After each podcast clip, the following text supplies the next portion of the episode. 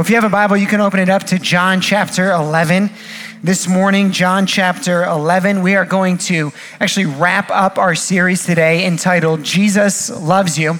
We've been in this series, this is week five, and what we're doing in this series is we're looking at encounters that Jesus has with different individuals. And in those, we're seeing how it is that Jesus loved those people to help us get a, a more full or uh, perfect picture of, of Christ's love. Now, this morning, the story we're looking at is not just Jesus's encounter with one particular person, but really Jesus' encounter with an entire family. And so the characters of our story, I say characters, but the real people, are Mary, Martha, and Lazarus. And this is a family that Jesus often interacted with throughout his ministry. And he became good friends with them. Uh, there's indications in the text that he, you know, frequently visited them and uh, that he liked them. He liked them and he loved them. And in this story, let me give you kind of the, the brief story, and then I want to walk through and, and point out a few things. In the story uh, of Lazarus, it starts out with Lazarus getting sick, and Jesus isn't at their hometown. He's away. And as Lazarus gets sick, Mary and Martha send out some, their Lazarus' sisters, they send out a messenger and say, Hey, somebody go find Jesus. Someone go find Jesus. Lazarus is sick. Jesus is going to want to know about this. Get him to come back and, uh, and to heal him while he's sick. And so uh, the messenger finds Jesus and says to Jesus, Hey, Lazarus is sick. And uh, La- Jesus hears that Lazarus is sick and he goes, Great, thanks for letting me know. And then he just stays put. He stays put for a while, continues doing whatever he is that he's doing. And then uh, a few days later, he says to his disciples, Hey, let's go uh, check on Lazarus. And so they're going to check on Lazarus. And as they're traveling or, or, going to go check on Lazarus, Jesus makes this comment about how Lazarus is passed. And uh, as Lazarus is now passed, Jesus says, uh, We're going to go, but we're going to go see Mary and Martha. And when they get into town, first Martha and then Mary approach Jesus, and they're obviously mourning the loss of their brother. And as they're having this conversation with uh, Jesus, he begins to talk with them and, and, point out a few things and some truths. And he, he lets Mary cry at his feet. And, uh, and then Jesus himself weeps.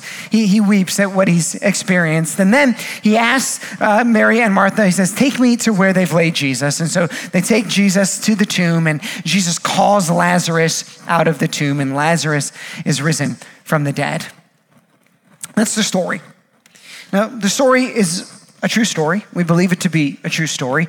This is one of Jesus' incredible miracles, raising Lazarus from the dead. There are a few other stories in the scripture where Jesus actually raises people from the dead. And this morning, we in no way want to take away from the miracle that occurred here and the power that Christ has over all things. But as we look at the story this morning, and as I talk through the what's happening in the physical realm, I also want to point out then underneath what's happening in the spiritual realm. And I think what we see in this story are three things we see true purpose, we see true love, and we see true hope. True purpose, true love, and true hope. And this story that uh, we have about Lazarus is both a tragedy and a triumph wrapped up into one. There are days that this story goes across. Of course, this particular story ends with the physical rising of Lazarus, but we know that all stories don't end this way. At least not in the physical realm.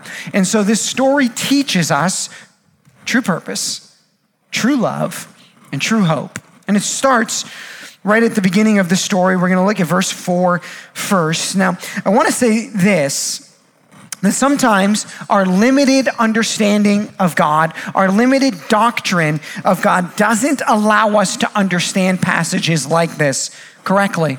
Sometimes our, our, our poor uh, understanding or our desire to create God in our image, as opposed to us being reminded that we have been made in God's image, doesn't allow us to fully uh, see the truths that are locked up in stories like this. So let me say at the beginning this story and the truths in it don't often properly align with some of the common doctrinal errors of our day.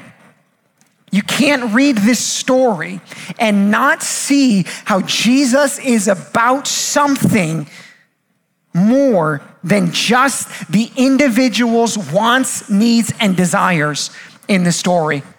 Said another way, a me centered view of Christianity doesn't align with what is in this story.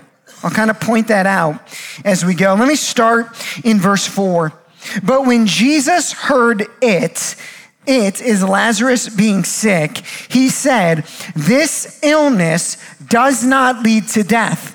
It is for the glory of God, so that the Son of God may be glorified through it. Let me work on our pronouns here for a second. This illness does not lead to death. It, Lazarus's illness, is for the glory of God, so that the Son of God may be glorified through Lazarus's illness. Now, this is in no way saying where the illness came from. Jesus isn't making doctrinal statements around here. We're not really going to hit on that this morning. What we're seeing here is Jesus is saying the illness is present, okay, but it will not lead to death. Now, here's the interesting thing what does the illness do? Leads to death. It leads to the death of Lazarus, and then um, these events of this day are going to trigger in what is eventually going to lead into the crucifixion of Christ. And so uh, it does lead to death, but Jesus says here it doesn't lead to death. Now, in this verse, in verse four, what we're seeing here is the presence of true purpose. See, in the moments in our lives, in whether they're the triumph or the tragedy, three questions are very easy and common to ask. They're not bad questions to ask, they're not wrong questions to ask. But the questions are often go something like this God, why? Why? Why did this happen? Second, how could you let this happen? And then third, what do I do now? What do I do now? And Jesus, at the beginning of this, is telling us what true purpose is. The first thing he's teaching us about true purpose is this that God sees what we can't see. That God sees what we can't see. This illness does not lead to death. Well, guess what? It did lead to death. But there must be something that he sees. There must be a perspective that God has, that uh, the Father has given to Christ here to know that even though the illness does lead to death, the illness doesn't really lead to death because there is resurrection on the other side of it. God looks into the circumstances and the situations of our lives, particularly the ones that make the least amount of sense, and he can see something that we can't see. One of the things that he can see will be revealed in John 11, 25 through 26. A little bit later in the conversation, Jesus is having a conversation with Martha. This is after he's returned home, and he says this to her He says, I am the resurrection and the life. Whoever believes in me, though he die, yet shall he live. And everyone who lives and believes in me shall never die. Do you believe this, Martha? Do you believe this? Jesus here is pointing to salvation. He gets into a conversation with Martha, but what he does is he then expands upon it or expounds upon it. And as he does that, then he's pointing Martha to salvation in the midst of her tragedy. Now, I'm going to talk about this a little bit later on how Martha mourned and, uh, and what that means for us. But the first thing that Jesus sees through the circumstances uh, of our lives is salvation on the other side of them. In John chapter 12, the uh, conversation is going to go something like this that many people began to believe in Christ because of Lazarus' death and his resurrection. And uh, that, that is, says that many came to salvation. Jesus, uh, through the Father, can see what we can't see. Now, again, the truths of this morning, they're not necessarily easy. They're not easy, but they're true. And, and, and, and here Jesus is trying to set up uh, at the beginning what true purpose looks like. This is a reminder to us It's a reminder to us in our lowest moments, in our hardest moments, that God sees what we can't see. The second thing that we see in this statement here that Jesus says is making at the beginning about true purpose is this it is for the glory of God. Let me say this. You can't read this story and not see that Jesus did not intend in this particular story, I'm not making a universal claim, but in this particular story, you can't see that Jesus did not intend for Lazarus to pass. It's written into the story. He's sick. Okay, I'll stay put. I'll get to that more of that in a second. And what we're seeing here is another interesting but hard truth, and that is this that Christ is most ultimately about his glory, not our understanding of what is good. Christ is most ultimately about his glory and the Father's glory, not ultimately about what our perception of what is good. Now, only through the cross, only through the gospel can God both be simultaneously about his glory and also do what is best for our good?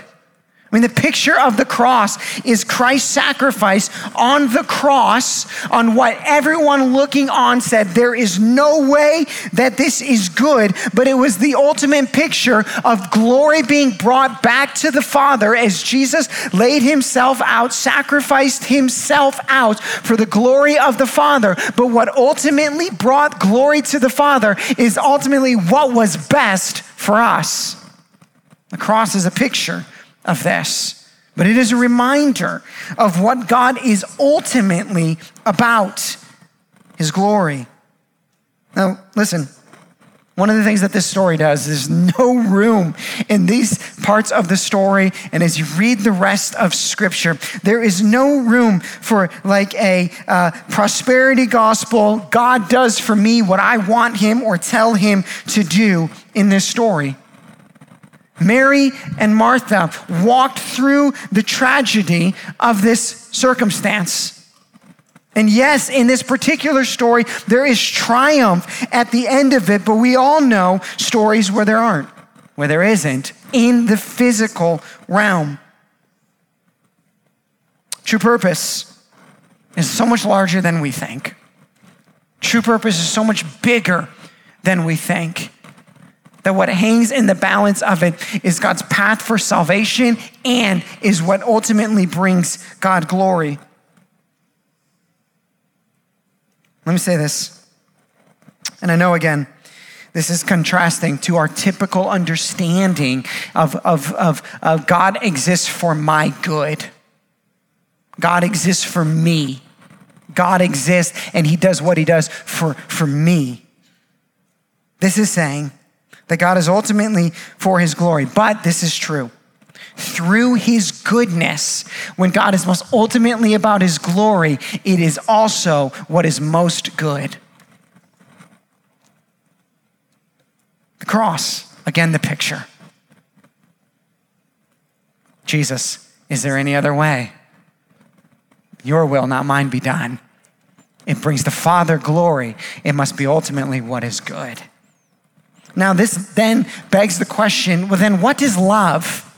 If love is not, if the series is Jesus loves you, if love is not, then um, Jesus doing for Mary and Martha what they wanted him to do when they sent the messenger. If love is not, then me just receiving what I've asked or prayed for, then what is true love? For if God is love, if Christ is love, but love is not them getting exactly what they asked for or wanted in the story, then what is it? Well, the story is interesting. Look at verse 5. Now, Jesus loved Martha and her sister and Lazarus. Jesus, the, the writer wants to take the question of love off of the story. The question is not uh, to be presented like, did, did he love them? And one of the questions that we will often ask in these moments is Did you love me, Lord? In these moments. And, and Jesus wants to make it very clear that he loved Martha and her sister, and he loved Lazarus. So, verse 6, so when, or as a result of his love, so when he heard that Lazarus was ill, he stayed two days longer. He stayed two days longer in the place where he was. So when he heard that he was sick, because he loved them, he stayed put.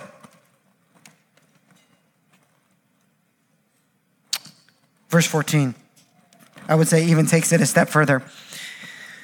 It says, Then Jesus told them plainly, Lazarus has died, and for your sake I am glad that I was not there, so that you may believe, but let us go to him. But let us go to him. Imagine those words that Jesus is saying. For your sake, I'm glad that I wasn't there. It was best for you that I wasn't there. Let me put in the parentheses for a moment that I didn't show up when you asked me to show up, to do what you asked me to do. So, what then is true love?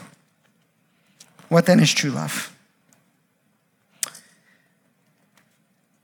Let me give you three statements. Well, let me start with the anti statement what, what true love is not. See, what this story is teaching us is that true love is not, and God is love. So, true love is not this that life will be easy, and you will always get what you want, and that God's will will make perfect sense to you. True love is not that life will be easy, you will get what you want, and God's will will make perfect sense to you. This story is teaching us something underneath what true love actually is. Let me give you three statements. Statement one true love does not shelter us from all storms, but it does guarantee the best travel companion. True love does not shelter us from all storms, but it does guarantee the best travel companion. Now, perhaps you would say to me, ah, but don't you remember the story when Jesus calmed the storm and all he had to do was pray? Yes, I do. Don't you remember the story when Paul was shipwrecked three times? Did he pray? Did he know that story? Let me say it another way. Do your handkerchiefs heal people? Because Paul's dead. Paul knew how to pray. Paul knew how to pray in faith. And Paul was shipwrecked three times by the storm and went through a lot of other stuff too. Stories like this, by the way, I can't remember if I said this already, they blow up the prosperity gospel. They just implode it. Because you can't read this story and go, God, you have to do for me what I ask of you. True love doesn't shelter us from all storms, it guarantees the best travel companion. Jesus loved them. He loved them. The text makes it abundantly clear. But Christ's love does not spare us from all suffering. It does mean that He is with us in the midst of all of it, though. It does mean that He is there. It does mean that he is present. The cross, again, is the perfect picture of this that on the cross, Christ took on all of the suffering. And in the moment that suffering fell on Christ, he was absent from the presence of God so that in the midst of ours, we never would have to be. Second thing this teaches us about true love is this true love doesn't always happen in our way or our timeline. Doesn't always happen in our way or our timeline. There are multiple accounts in the story, at least two, where Jesus, uh, where a conversation goes something like this Jesus, had you been here, Jesus, if only. Our limited perspective on God builds a false understanding of love that says something like this God, if you loved me, then you would. And we've put in that on the other side what we think is best. The prophet Isaiah corrects this this way when he says, Your ways are higher than my ways, and your thoughts are higher than my thoughts.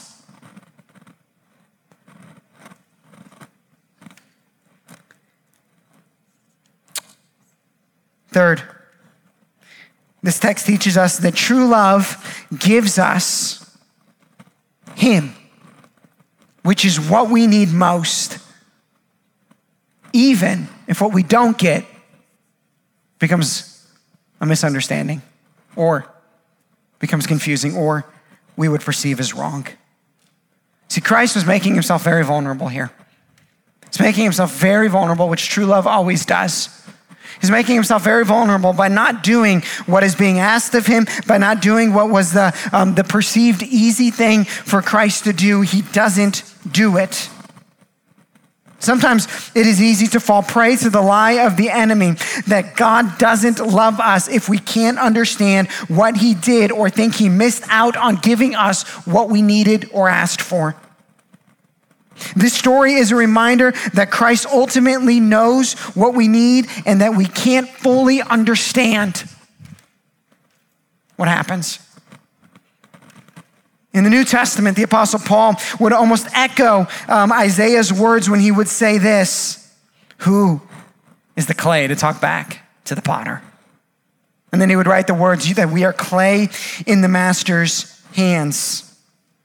Let me reiterate a point that I made earlier. Some of what I am saying this morning may not fit into our me centered version of Christianity. And to that, I would say it's because your me centered version of Christianity isn't actually Christianity. That what we're seeing in this story what we're seeing in this story is true purpose and is God's true love, and it is pointing us to something. And it is a proper understanding of these things, by the way, that gives us the type of faith that can walk through all things, believe in all things, have hope in all things. See, the alternative the alternative is to believe in uh, the opposite of what I have been saying, but then to eventually be faced with the realities of this world. And when you are then faced with the realities of this world, if you have a false understanding of true purpose and true love, then there is nowhere for you to take that which has happened. But when you have a full and proper understanding of true purpose and true love. Then, when life does throw what it may throw, you have a foundation which uh, Paul, or the writer of Hebrews, says anchors your soul. This all then points us to a third thing that we see in the story, and that is this true hope. True hope. What does true hope look like? What does true hope look like in this story? What does true hope look like in our lives? There's three things I think the story teaches us about true hope. The first thing I think it teaches us about true hope is this the need to mourn. The need to mourn.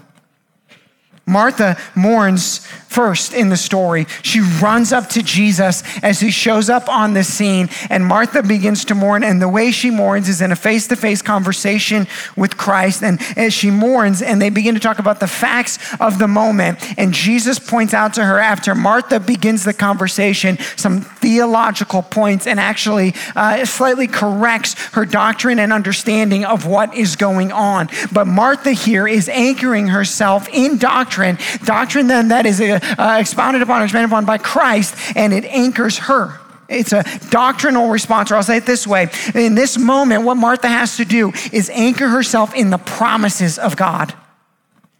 And part of how we understand true hope is to have a full understanding of the promises of God, to have a full understanding of resurrection, which it'll point to in a moment, to have a full understanding that all things work out together for good to those who are called according to his purpose, that God is working and he does know what he's doing and he can see what we can't see. that he does love us when we don't fully understand. And the first part uh, and one way to mourn is to root ourselves back in the promises of God. And so we hear them and we, uh, and we write them and we read them and we pray them and we anchor ourselves in them. But the next line in the story, the next part of the story as it unfolds. So imagine Jesus, he's walked into town now. The, the full like Jewish funeral proceedings are happening and Martha comes first and then Martha gets done and Martha yells out to Mary, hey Mary, Jesus wants to see you. And Jesus didn't actually say he wanted to see her, but I think Martha knew that uh, Mary needed to see Jesus. And so uh, Mary then comes on in and Mary runs up to Jesus and she shows a different type of mourning. She just falls at his feet. Because another type is not when we need to be rooted in the promises of God, but the presence of God. And the other thing that we have here in this story is that Mary then she just falls at the feet of Jesus and she takes a moment to just be in Christ's presence. And true hope, in this first part of true hope, knowing how to mourn, it's both knowing the promises of God and the presence of God. And we serve a God who knows us well enough that we need both. God, I do need the hope that is found in your promises, but I also need the love and grace and peace that is found in your presence. And so, uh, so Mary just sits there at the feet of Christ. Mary actually says, Lord, had you been here, my brother would not have died. He's getting back at kind of point one and point two here. Verse 33, then, this is, by the way, going to show us my second point in true hope. When Jesus saw her weeping and the Jews who had come with her also weeping, he was deeply moved in his spirit and greatly troubled. And if you hop down to verse 35, you're going to see this. And Jesus wept. The second thing that informs true hope for the believer is the presence of both the friendship of God and the friendship of others. And Jesus here shows up on the scene. And Jesus doesn't come showing up in the scene, spouting all of these different things, saying, hey, if you had done this, or if you had done this, or nope, Jesus just shows up to be a friend. And as Jesus shows up on the scene, you know what he does? He weeps. He weeps. It's as if um, uh, Jesus or Paul, maybe later, like uh, saw this story or heard this story and wrote this story into his explanation of what love looks like when he said, Weep with those who weep. The presence of true friendship begins to bring up true hope for the believer in the midst of these types of circumstances. And it starts with knowing when to weep. It continues then where uh, Jesus begins to show a righteous anger over what has happened, showing us in the story how we point, how we point what is going on inside of us in these moments the right way. And Jesus then is pointing in anger, and the where he's pointing the anger is at sin and death. He's pointing his anger at that which has happened. One commentator said that Jesus here is just the better picture of Job's friends. Maybe you've heard the story of Job's friends. They showed up onto the scene, none of them wept. They showed up on the scene, and none of them knew how to properly console Job. Jesus shows up on the scene and he just weeps. Jesus shows up at the scene and he's angry, not at Mary, Martha, and Lazarus. He's angry at sin and death. Then we get to point three. And I would say that in, in verse 34 through um, 37, all right, let me read the rest of these. And he said, Where have you laid him? They said to him, Lord, come and see. Jesus wept. So the Jews said, See how he loved him? And he did. He loved Lazarus. I think he loved Mary and Martha as well. But some of them said, Could not he who opened the eyes of the blind man also have kept this man from dying? Oh, isn't this the story or the question that we so often ask? Jesus, could you not have? Couldn't you have? Of course he could have. And they're showing here the question that the world will often ask in these moments why did you not?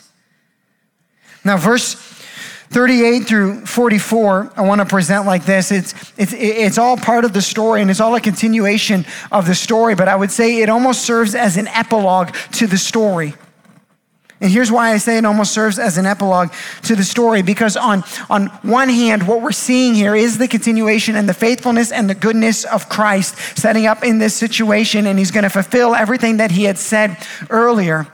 But also, what we're seeing in this story, or what we know because of the realities of life, is that from a physical perspective, our stories don't always play out in this way.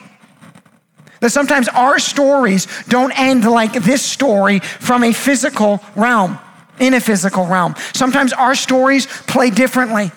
And so we have to look into this story, now understanding the true purposes and the true love of God, and see in this story what is the true hope that is being presented for our stories.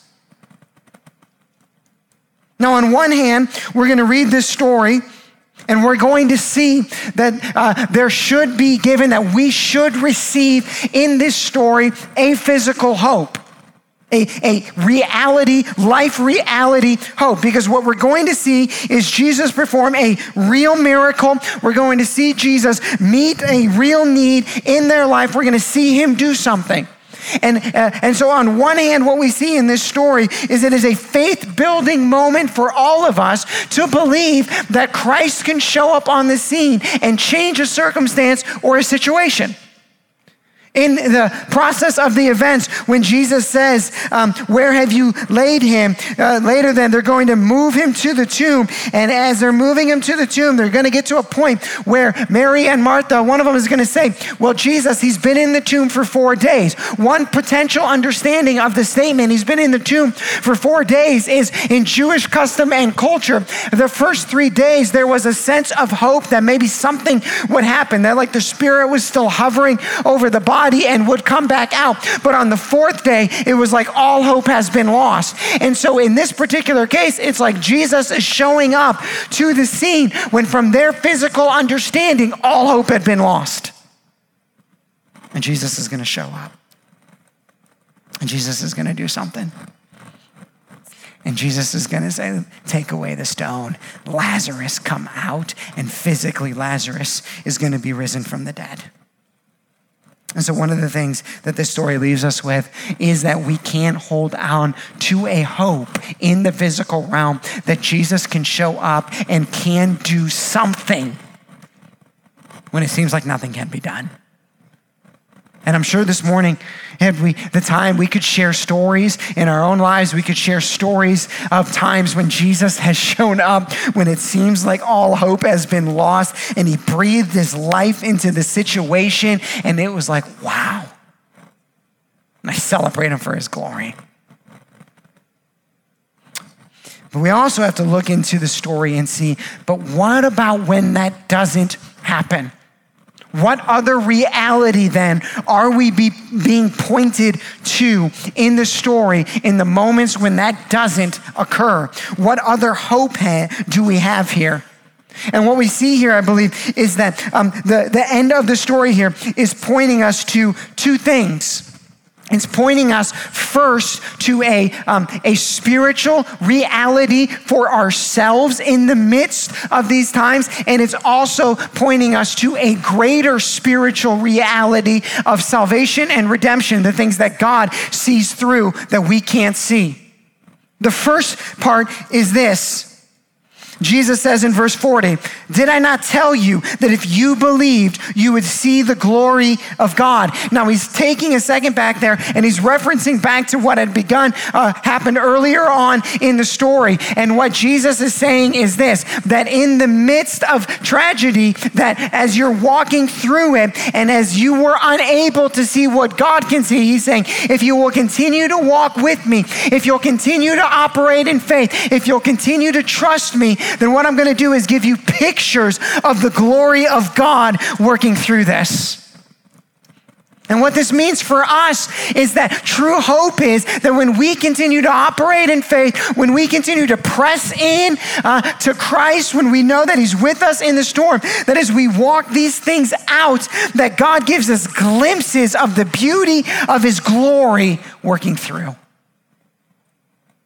And they serve as these moments, right? When God's saying, Look at a glimpse of my glory. Look at a glimpse of my glory. Now, that is beautiful. But another thing that happens, or another thing that this story is showing us, is an even greater, and it's a picture of spiritual reality. And what it's showing us also is the process of our greatest reason for hope. And what is that? Our salvation. Our salvation.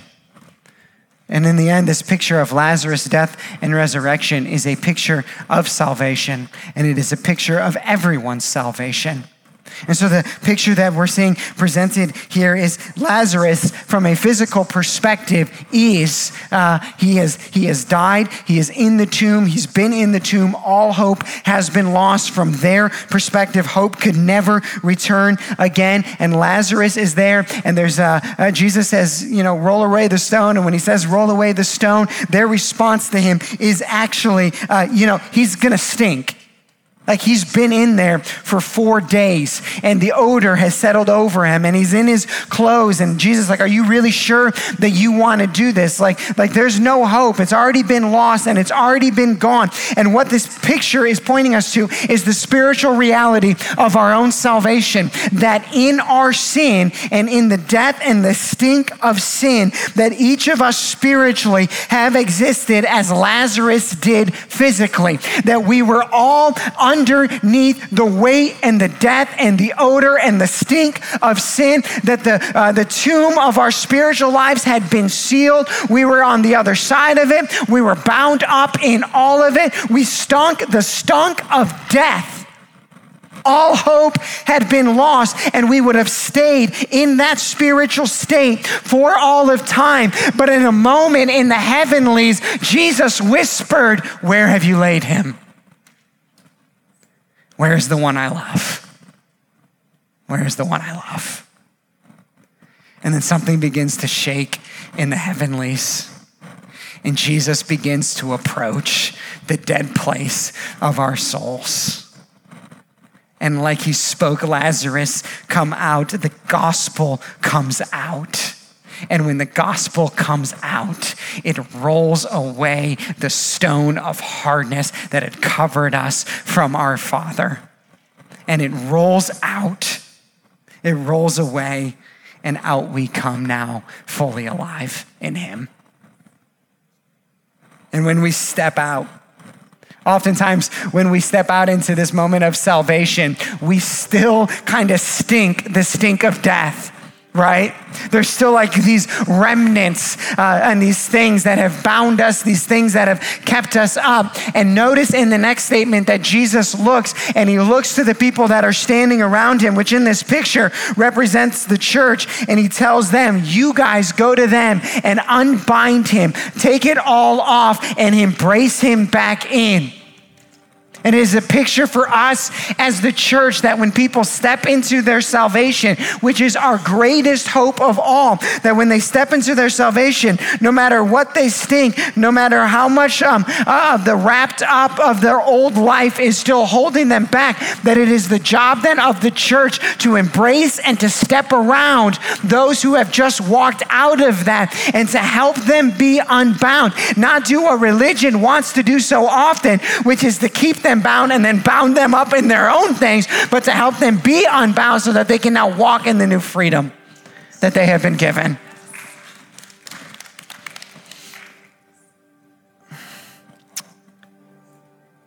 This is the great work of the church to pray to a heavenly Father that his true purpose of salvation would go out, that his true love that brought salvation would be known, and that he would offer this true hope of salvation to all. Oh, and then that we get to be a part then of the unbinding, and we get to be a part then of letting people walk in freedom. And so the story points us to that. And also, it also anchors us, friends it anchors us in understanding these three things true purpose, true love, and true hope. To know then, how do we face whatever life may throw? How do we continue to walk in trust of our Heavenly Father? We will only be able to do that. We will only be able to do that when we know, when we know purpose, hope, and love in its true forms. As I said before, Hebrews says they will become an anchor to our souls. They will keep us close to the Father. And that understanding will, will hold us in when the storms of life will want to take us away. And so this morning, perhaps, perhaps you're in that spiritual state. And what you're hearing this morning is Jesus has approached your spiritual tomb. He has rolled away the stone, and the gospel is coming in loud and clear. Come on out. Today is the day of your new life in Him. And if that's you, step into your salvation this morning. I want to pray for you in a moment, but step into it. Perhaps you find yourself in that second state I talked about, and you just need to be anchored again. You need to be anchored again that there is a hope underneath the hope, there is a, a purpose underneath the purpose, there's a love underneath the love, and just be reminded of it. Be reminded of it. Or perhaps you're in the first state I talked to when I got to the end here, and that you have actually seen God work something in the physical. You have seen, uh, you have seen Him step in when all hope seemed lost and do something. In that case, then in your own way, celebrate Him this morning. Celebrate Him for stepping in and redeeming and making beautiful what seemed lost. We don't do this often, but we're actually going to end today by singing a song that we've already sung today. And I want to do that as a chance for us to just reflect and a chance for us then to just operate in faith. So I'm going to pray. And then when I'm done praying, we're going to sing again. Let's pray.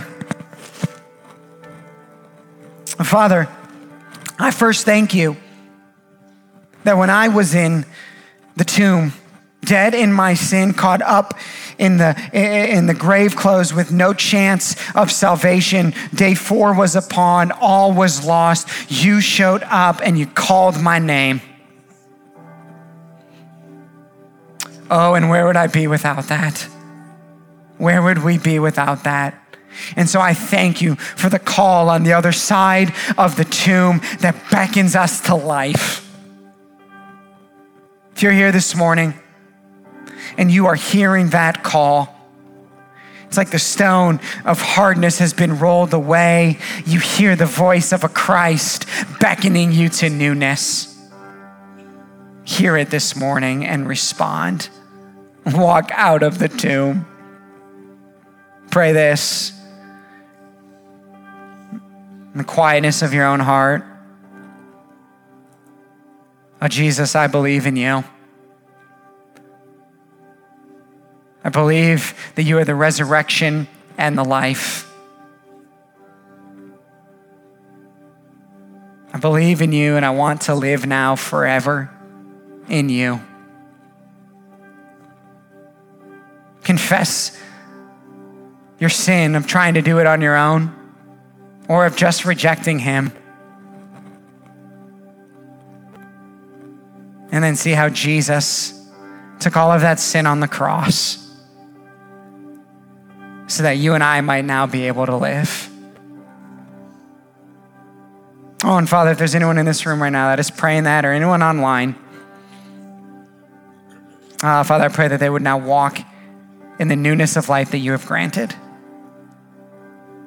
Father, I also pray that for whatever current situation or future one, that you would anchor our hearts in true purpose, love, and hope anchors for our souls. So that when the realities of life settle in, we draw nearer, not further from you. Thank you for the living hope and the promise of resurrection. Thank you for the promise that we know that one day all wrong things will be made right, all broken things will be redeemed. And thank you for your presence in us, with us, around us as we await that day.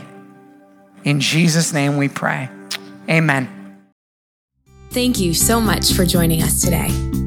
If you'd like to take a next step with Redemption Church, visit us online at experienceredemption.com slash connectcard. You can also give online to support the work of Redemption Church. To explore your giving options, visit experienceredemption.com slash give online. We hope that the message you heard today encouraged you. See you again soon.